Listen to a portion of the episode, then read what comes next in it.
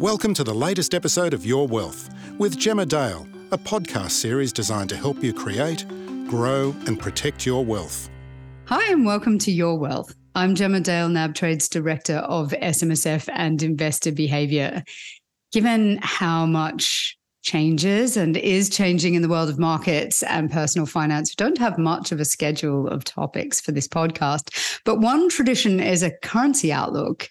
Relatively early in the year, we've tried to do February traditionally. It's become very popular and it's extremely useful. Sometimes currency can feel touch abstract, but if you have any exposure to international markets, it's very, very relevant.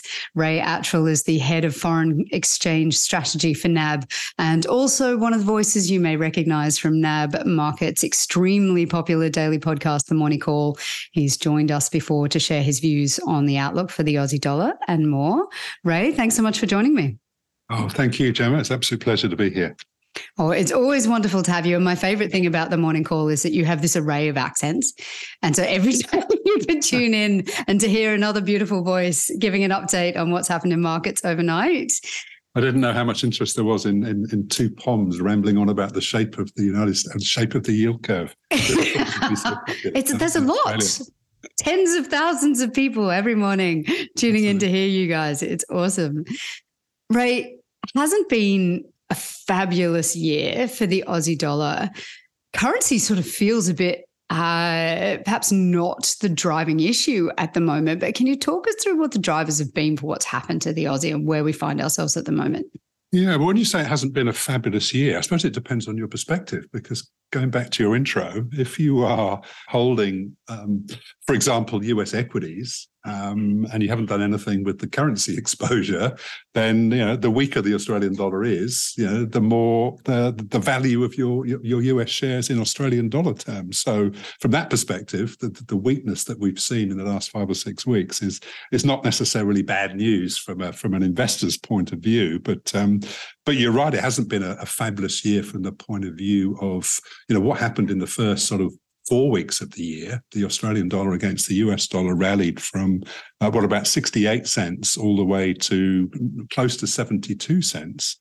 And then from the first week of February, you know, through to, to last week, um, you know, we've fallen from those highs to below 66, the, the, weakest levels that we've seen in sort of five or six months, effectively. Um, and it's really been a story about um, you know, the, the, US economy and the economic data that's come out of the US which are very, very different in February and early March from what we saw in January. And it's had a pretty profound impact on market thinking about what the US Federal Reserve, you know, is or isn't likely to do as far as US interest rates are concerned. And it's had a big impact on US dollar volatility, you know, almost the mirror image of which is, is the performance of the Australian dollar. So in January, it looked like the US economy had fallen off a cliff um, or the data that we had for December at least, um, talk was very much of, of, recession in the US being imminent, the US Federal Reserve pretty much being done as far as raising interest rates were concerned, and markets increasingly expectant or, or you know um, optimistic that the Fed would be cutting interest rates at the end of this year, um, and well before anything that the Reserve Bank of Australia might be doing. Um, and the US dollar was under a lot of downward pressure. Fast forward to I think it was the 2nd of February, and we had data out of the US, particularly relating to the service sector, which is about 80% of the US economy, um, telling a completely opposite story that the US economy was on fire. Um, the inflation news that we had later in the month was, was uncomfortably strong, um, and the market completely reversed its thinking about what that might mean for Federal Reserve interest rate policy, and the US dollar came came roaring back. And and alongside that, we've also seen you know risk sentiment, which is to which the Australian dollar is extremely sensitive. Uh, you know, went from being sort of pretty positive from sort of October, November, December, January, um, you know, suddenly turned turtle and started heading down. And, um, you know, and the Aussie dollar pretty much went with that. So it was a combination of you know, rising expectations for, for how high interest rates would go in the US, deteriorating risk sentiment, both of which were sort of proven to be enemies of the Aussie dollar. And that's why we ended up uh, where we did, say below 66 cents just last week. Yeah, it's been incredible 2023. The sort of whiplash sensation of an extraordinarily strong January for certainly equity markets, where everyone got super excited and uh, the ASX and also the US markets had the, one of the best Januaries on record. And then in February, we all decided we were depressed mm-hmm. again. Uh, and ironically, we were excited in January because we thought there'd be a recession. And then by mm-hmm. February, we decided there was going to be terrible, terrible crisis coming because inflation was still hot. Right. It, uh, I was going to ask this question later, but given that we're going to be able to publish hopefully very quickly and markets are ablaze with the news of bank failures in mm-hmm. the US. How is that playing in? Do you want to talk through what's happened exactly so we can kind of tam- timestamp this a bit and then what the implications are, if there are any currency implications or if it's just the macro story just getting hotter? Mm-hmm. Well, where are we? We're uh, we're on we're Tuesday now, and things are moving very fast. And on Thursday last week, no one had ever heard of Silicon Valley Bank, had they? um, you know, and the news broke on Friday, and, and and the bank was was shut down on Sunday. So um, things are obviously moving very fast. But obviously, we've had you know news of a quite large bank. I think it's the 15th largest bank in the United States, and and one or two other lenders, particularly that are very active in the cryptocurrency space.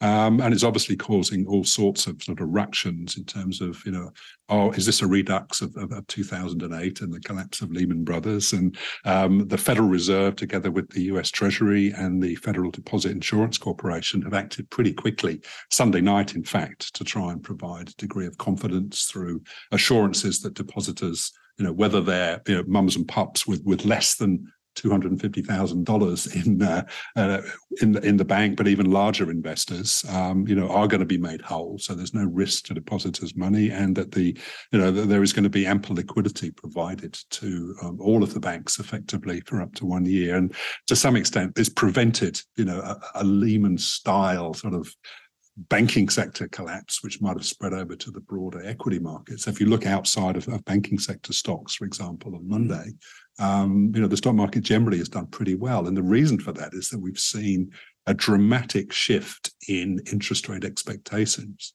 So if we look at the US bond market, for example, as the best sort of lead indicator of, of where the market expects the Fed to be going on interest rates, we've seen expectations of any further interest rate increases from the Fed pretty much evaporate overnight.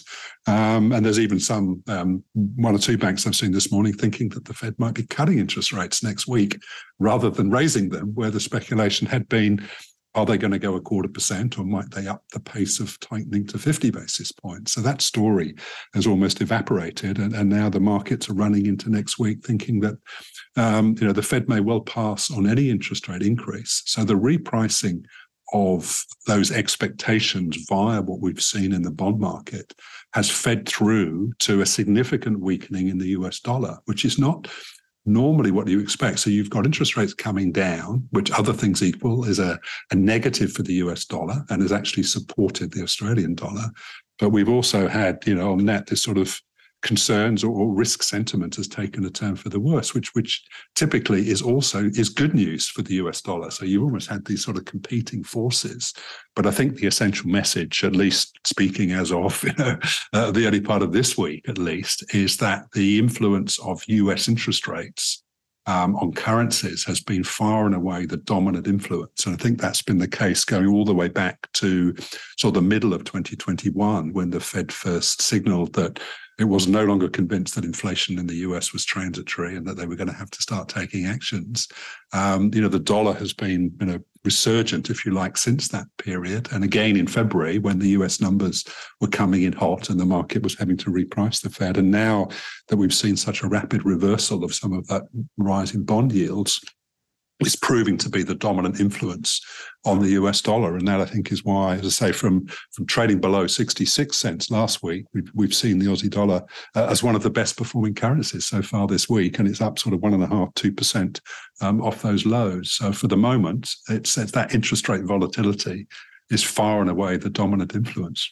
Yeah, it's quite extraordinary. And it it is moving so quickly. You know, you'd want to talk well, you know, when we talked about having this conversation, and I'm thinking about the broader themes I had not factored in, obviously. because, as you say, none of us had heard of Silicon Valley Bank, or if we had, it was to think it sounded a little bit like the name of a bank in a cartoon. uh, it's kind of, you know, it just wasn't top of mind. And then hmm. suddenly it's the driving force behind a whole lot of change in sentiment. And then that change in sentiment is having massive real economy effects and so on. So it's it's an extraordinary time to be alive, let's be honest. Absolutely. It, uh, and it's not the first shock, right? And I think it's, uh, you know, we'll perhaps come on to that in a second, but, you know, we didn't see the pandemic coming. Most people would have said Russia's never going to invade Ukraine. It's all posturing. Um, and now we've had, and nobody saw, you know, a, a potential sort of Lehman style banking crisis. Not that I think that's that's how this thing will play out. Um, you know, so effectively we've had, you know, we've had three, you know, shocks that have come completely out of left field, you know, in the space of, of, of what three years, effectively, right? It was March 2020 when the pandemic struck, right? Which is almost three years to the day, isn't it? Yes, absolutely. It, uh, it feels like March is the time as well. You really want to keep an eye on March. It's, it's Beware the, Ides of March, right? The, the Ides of March. Everyone go back to your English history. Uh, no, your your English studies in high school, isn't it? Mm-hmm. Everyone did Julius Caesar, right? uh, beware the Ides. I'm not sure where I was for that lesson. I think I might have been somewhere else. But anyway. Which is like the saying. it's apparently it's the 15th, the Ides. Well, maybe it's it between the 15th and the 20th. There's some, I believe, some. Uh, That's tomorrow. Some argument. It? it's really soon. It's really soon. Let's worry about the Ides. It happens every time. Uh, you may remember, some may remember in the GFC, the turning point for the market bottomed out on the 9th of March. There's something about March. That's it. Mm.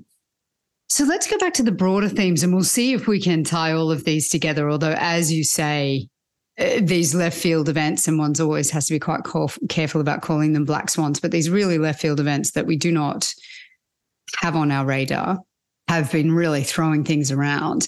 But one of the events that's been flagged for some time, it was inevitable to a point, is China's reopening. Mm-hmm. And for Australia, that has such significant impacts and effects. We know coming out of the GFC again, Australia did extraordinarily well post GFC economically, if not on the stock market, thanks to China. Do you see reopening and commodities demand having a big effect on the Aussie dollar in the near to medium term?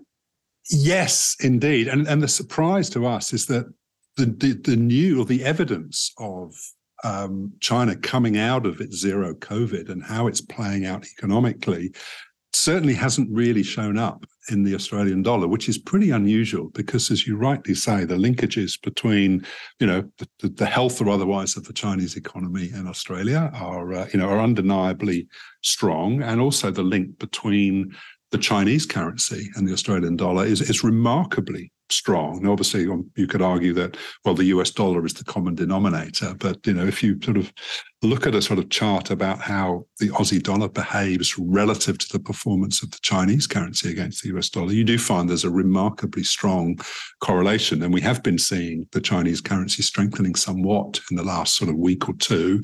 Um, but the economic evidence of a rebound is, is, is really undeniably strong. We, we look a lot at things that are called purchasing managers surveys. And there's a lot of skepticism about the veracity of the official Chinese economic numbers and their ability to to print GDP numbers about half an hour after the quarter's ended, which inevitably you know invites some, uh, some skepticism, if you like, about how accurate they are. But the the purchasing manager surveys, which we get sort of a private sector survey as well as the official ones, have been telling us that in January and February, we've seen a, a, dramatic rebound in activity in both sort of the manufacturing sector, but again, more importantly, in the service sector.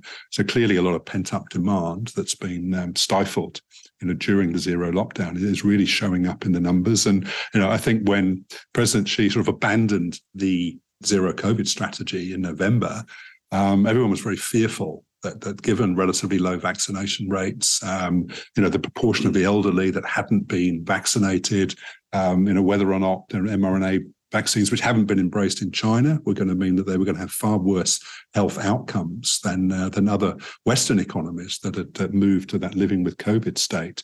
Those fears have proved to be pretty unfounded, and, and that sort of infection curve, a wave post sort of unlocking have really been no worse than many other countries. So, you know, and that's now shown up in, in January and February numbers. And we'll get some hard data out later this week, I think, that will corroborate the signals from those purchasing manager surveys, um, telling us that um, there is a very, very vigorous economic recovery underway. Now, this recovery may not be nearly as sort of infrastructure intensive as, as past sort of recoveries, and so that you know that may not have quite the impact on, on commodity prices. But uh, but but on, on balance, you'd think that it's going to be supportive. But ironically, going back to the Australian dollar, it really has been that sort of interplay between interest rates and interest rate differentials between Australia and the US and what's been happening with risk, risk sentiment that have actually dominated a lot of the volatility in the Australian dollar. So, um, whereas, you know, hark back just a year or two, and you'd actually say commodity prices have been the biggest single driver of volatility in the Australian dollar, and that in turn has been a you know a direct um, you know reflection of, of, of, the health or otherwise of the, of the, Chinese economy. So it's been a little bit of an unusual situation, but um, you know if we're right that we are going to see you know strong economic growth in China, and I think the the five percent sort of growth forecast that uh, was, was um, presented at the National Party Congress uh, ten days or so ago, it disappointed some in the market. Our suspicion is it's probably a low ball estimate, and that um, that sort of growth rate will be readily achieved. And, and if that is the case. I think as we go through the year, um, we think it does play positively for the for the Chinese yuan, and if, if past is prologue, um, that should be reflected in, in a stronger Australian dollar. Yeah, it'll be interesting to see how that plays out. You've alluded to it already, but there has been a great deal of talk about weakness in the Chinese construction sector and not just weakness, but real concerns about viability of some of the co- companies in those sectors and so on, uh, and also some weakness in the Chinese banking sector. Does any of that play into maybe some of the sort of subdued impact, do you think? Um, possibly, I mean, certainly, as I say, that you know the, the property sector's been under the, the, the spotlight for, for a couple of years now, hasn't it? Really, you know, since the in the travails of, of Evergrande, one of the biggest property developers, first came to light, and we've seen you know stories of you know um, Chinese households you know refusing to, to, to meet sort of mortgage obligations on um, where they've bought properties off the plan that they're now concerns about whether they're actually going to be completed. But it does look like quite a lot of, of, of support has been has been wheeled into place in the last sort of six, nine months or so.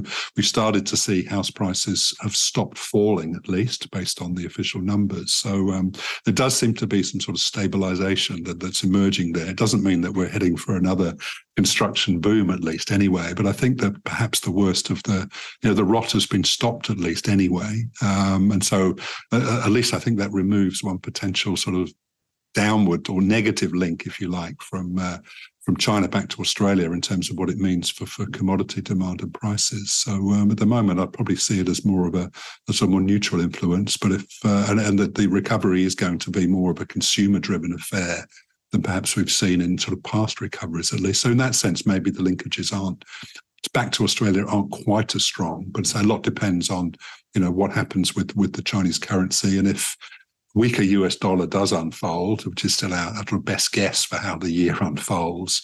And that is fully reflected in, a willingness of the Chinese authorities to see their currency strengthen, then um, a stronger Aussie dollar, you know, certainly up into that sort of 75 cent plus range would be, you know, would not be an unreasonable forecast based on that past relationship.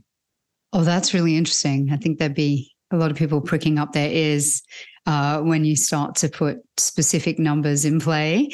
Uh, I'll do the caveats to that shortly. Carry on. well, the, the next question was going to be: We're seeing, as you say, a fairly dramatic turnaround in sentiment in the US.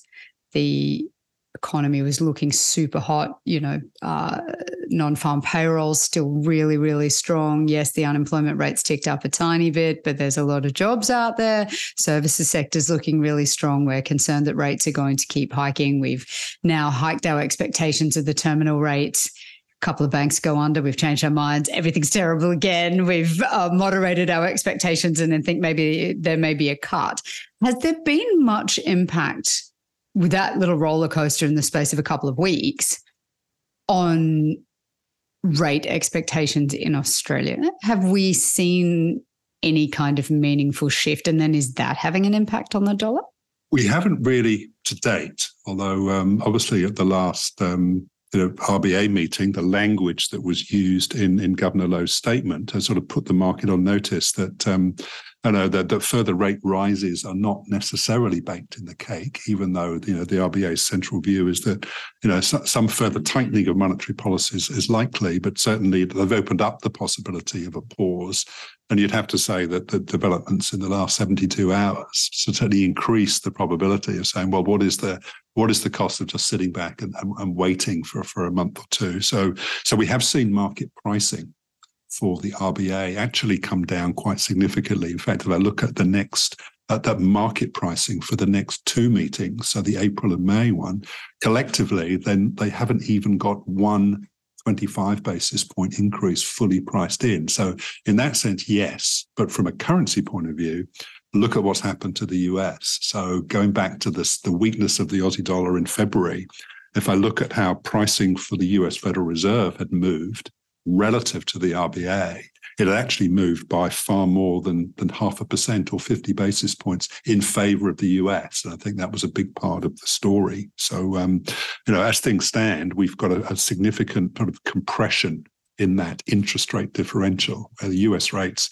are no longer sitting as much above Australian equivalent rates as they were just two or three days ago. And I think that has, you know, pretty profound implications if that trend proves to be justified and perhaps the Fed is actually done raising interest rates, then that would give us a lot of confidence that as we go through the year, you know, US dollar weakness that was the feature of, of sort of December and January, you know, is going to resume. And, and certainly as we you know, going back to the beginning and talking about the interplay of of risk sentiment and interest rates. It, it clearly, just as, as interest rates were the biggest driver of, of most of the last couple of years, you know, we have to wait and see. The messaging from the Fed next week may well be, look, we're stopping for this meeting, but we still expect to raise interest rates several times in the coming months. The question is whether the market will believe them or not. At the moment, I think the market's quite prepared to believe the Fed is done. It's not prepared to believe that the RBA is necessarily done. So, um, you know, for the time being, that that that sort of plays somewhat supportive for the Australian dollar. But um, but the short answer to your question is yes, we've seen a little bit of moderation in um, pricing for further RBA hikes, but not nearly as much as the US. That's really interesting, and as you say, it's changing very rapidly at the moment. You've made a forecast and you're going to talk through the caveats to that. Do you want to give us an idea of what the major risks are to your outlook?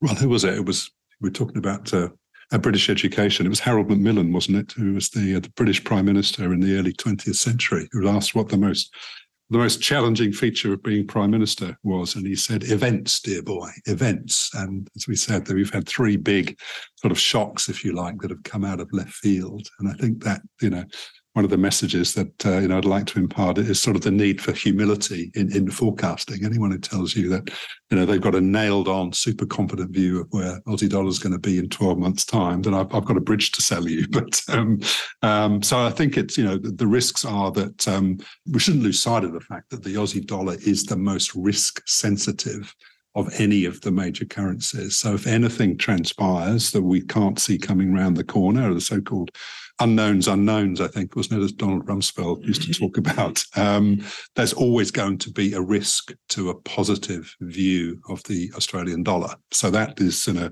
I guess is, you know, is one of the caveats. And then, you know, going back talking about what's happening at the moment and the risks of whether or not we're going to see a, a so-called soft landing, whether that's possible, or a much harder landing where inflation doesn't come to heel. Central banks continue to, to crank up interest rates once we've got through this current sort of hopefully temporary shock um, you know, the more interest rates are, are, seen to be rising, the more that's seen to increase the risks of a of a hard landing. So it's in that sort of good news is bad news kind of story. The, the stronger the economies look, the more central banks are expected to raise interest rates, the more we worry about a hard landing. Um, and under a hard landing scenario, it, it's it's not clear that the Australian dollar would would, would fare well because um, you know if that's going to bring further weakness in, in global equity markets, um, you know traditionally the um, the Australian dollar or, or, the US dollar has only kind of or equity markets have only found their floor when we're right in the middle of a recession, and you know whatever the current state of, of, of economic data. Um, it's certainly saying the US is not in recession as of today. So, if, if it's the case that we're heading for a sort of a hard landing scenario and equity markets are going to have to respond to that negatively, then that's probably where the biggest downside risk lies just at the moment to our otherwise constructive Aussie dollar view. Yeah, it's been quite extraordinary. I talk to professionals day in and day out who feel that equity markets in particular have priced in the full Goldilocks scenario, right? That we somehow get back mm-hmm. to a target band of inflation within 18 months without a horrendous recession, which seems extremely optimistic. But you never know; these things do happen. Maybe upon occasion, maybe Maybe well, not you know, I have, I mean, I would, memory. yes, no, absolutely. I mean, I would say on that that certainly a lot of the lead indicators for US inflation that we follow, and they're probably a little bit too arcane um, to go through in detail on this podcast, are you know giving us reason to think that you know inflation is going to fall and fall potentially faster than the Federal Reserve itself expects as far as sort of second half of this year and into 2024. So, you know, talking about, you know, we still think there's a chance that the US can pull off a soft landing. But again, I'm speaking about how we were seeing the world 72 hours ago. And obviously, depending on how this current sort of banking sector turmoil resolves itself or otherwise, that there's obviously a risk there. But um, but it's certainly it's certainly possible to think that uh, you know inflation is going to fall away quite quickly.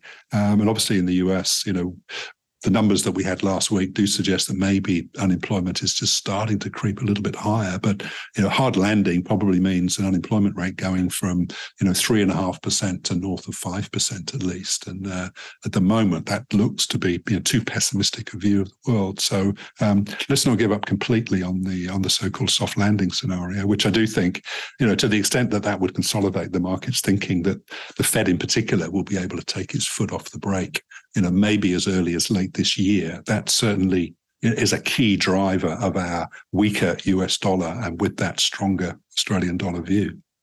There will be many, many people who hope you're correct about that. I think very, very hopeful indeed.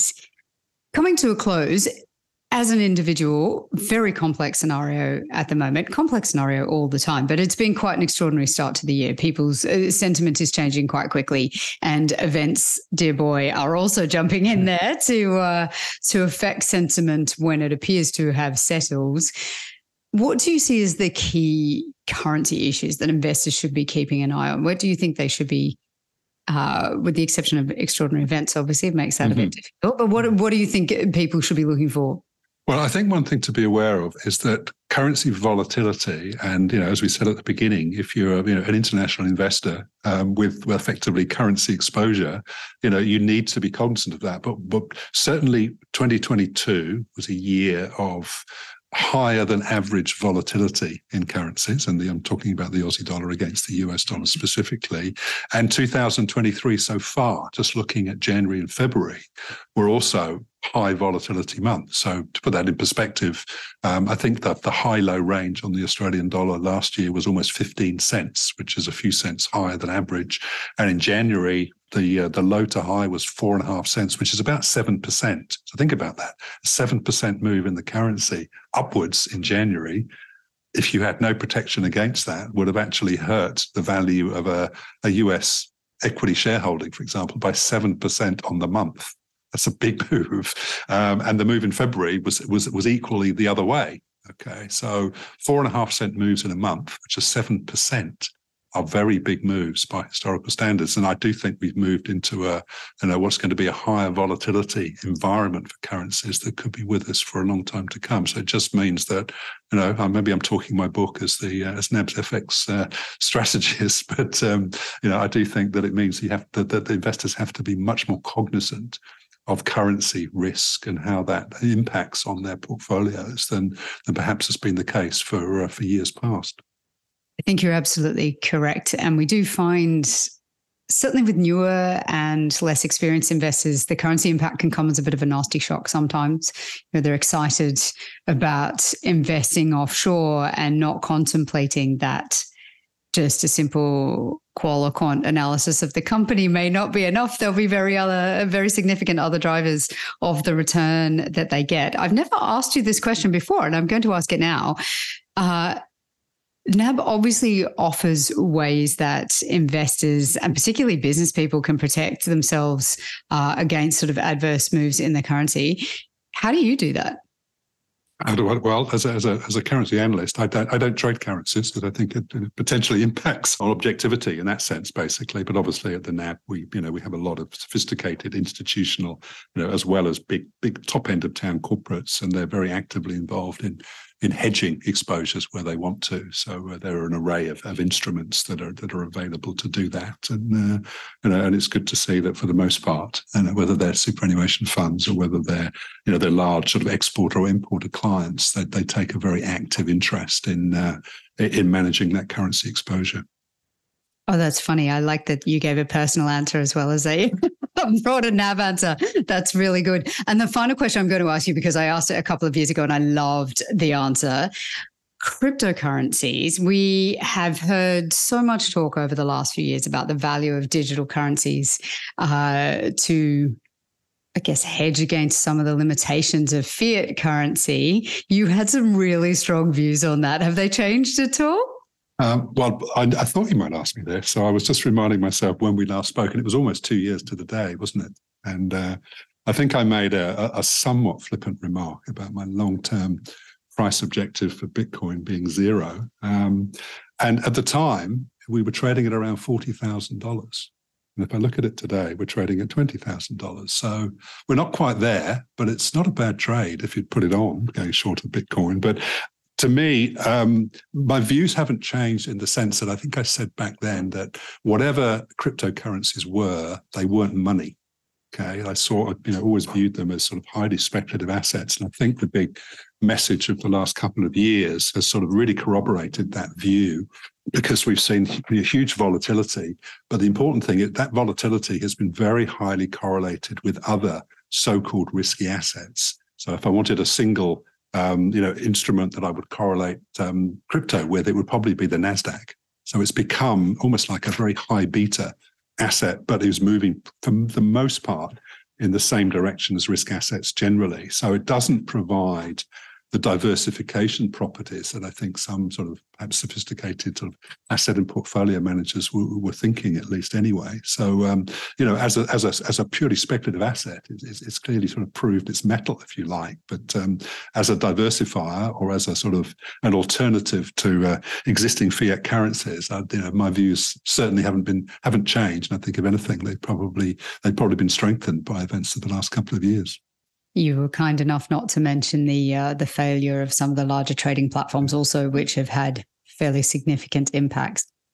No, absolutely. So I think it's probably just highlighted that that uh, you know, there's a risk element, but then you could turn around and say exactly the same thing of equities in light of what's happened to the uh, the share prices of a few banks in the last couple of days, couldn't you? Yes, absolutely. And there's a risk that, frankly, just your deposits weren't going to be safe, depending absolutely. on the amount you had in there. It's uh, there's risk with everything. Ray, you and your team produce fantastic insights. Anyone who listens knows that we're just massive fans of the Morning Call podcast, and you have just an extraordinary array of research tools and papers that come out really frequently. They cover an extraordinary range of topics, deep, super high qualified team. Where do people go to get your stuff? Well, hopefully, if you're a, if you're a NAB customer listening to this, we can you can make yourself uh, you can avail yourself of some of that research. Um, I'm going to give you a very convoluted email address, so I'll speak it slowly. It's nab.global.markets.research at nab.com.au. Can I just interject there and go, if you would like it, why don't you just email yourwealth at nab.com.au, which is quicker and shorter, and we will send you in the right direction. Is that a better option? It probably is actually. And uh, as I say, certainly for, uh, you know, for NAB uh, private clients, etc. I'm sure we can do something to help you out in that regard. And you know, thank you again for the plug for the morning call. So you know, again, wherever you get your podcasts, whether it's uh, the, the, the Apple Podcast app or Spotify, etc., then uh, just searching the morning call should uh, should bring that up. Yeah, it's everybody's favorite overnight report, and you guys do an incredible job of putting super high quality information in people's hands nice and early in the morning. So we're all set up for our day. Ray Attrill, thanks so much for joining me. It's my pleasure. Thanks, Gemma. As always, thank you so much for listening to this episode of the podcast and for joining us again. We hope it's helpful. We love hearing from you guys. We got requests for a currency podcast. So this is not something that comes out of nowhere. Uh, we get fabulous uh, feedback and requests for future topics. Please just email us at yourwealth at nab.com.au. We read those emails and we do look forward to bringing future topics to you. I'm Gemma Dale. Thanks for joining us. Thanks for listening to Your Wealth with Gemma Dale. To stay up to date, please subscribe to this podcast series or email us at yourwealth at nab.com.au. Please note that any advice provided in this podcast has been prepared without taking into account your objectives, financial circumstances, or needs. Before acting, you should consider the appropriateness of the information. To find out more, please visit nab.com.au.